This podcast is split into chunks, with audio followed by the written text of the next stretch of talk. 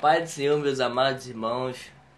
Eu agradeço a Deus pela MVJ ter me convidado a dar o devocional. Bom, meu nome é Douglas.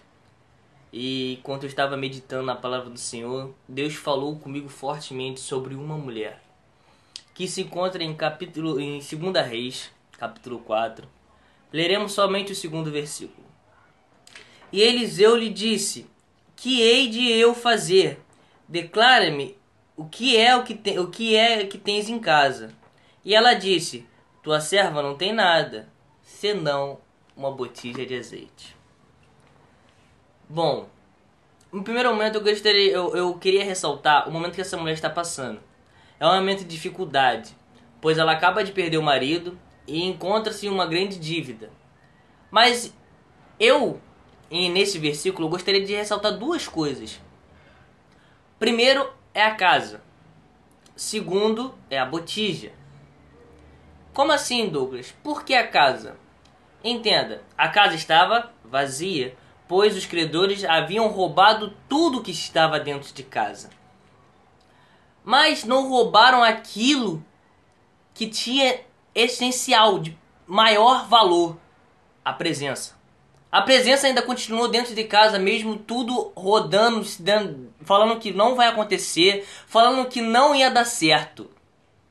Entenda, no momento difícil que nós passamos, a gente não pode ver, não podemos ver somente a dificuldade, não podemos ver somente a casa vazia, mas teremos que ver a presença de Deus nas nossas vidas. Douglas me prova que a presença de Deus estava na vida dela. Fácil. A casa havia estrutura.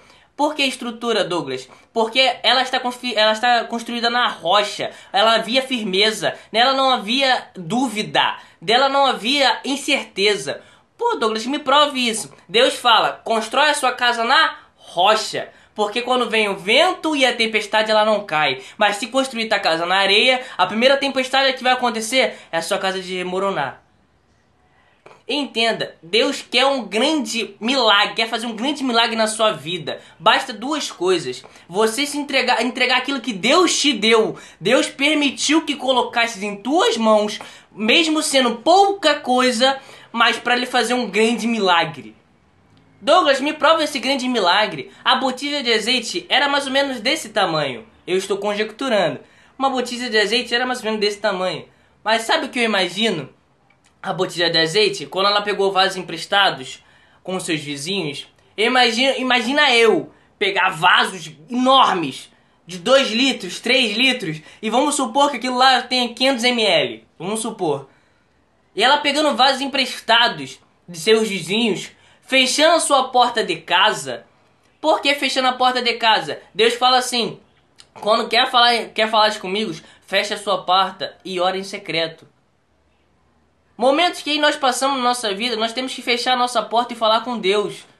Deus está esperando você fechar a porta e falar com Ele. Deus tem saudade da nossa intimidade. Deus tem saudade daqueles momentos que nós orávamos, chorávamos na presença dEle e não falávamos nada.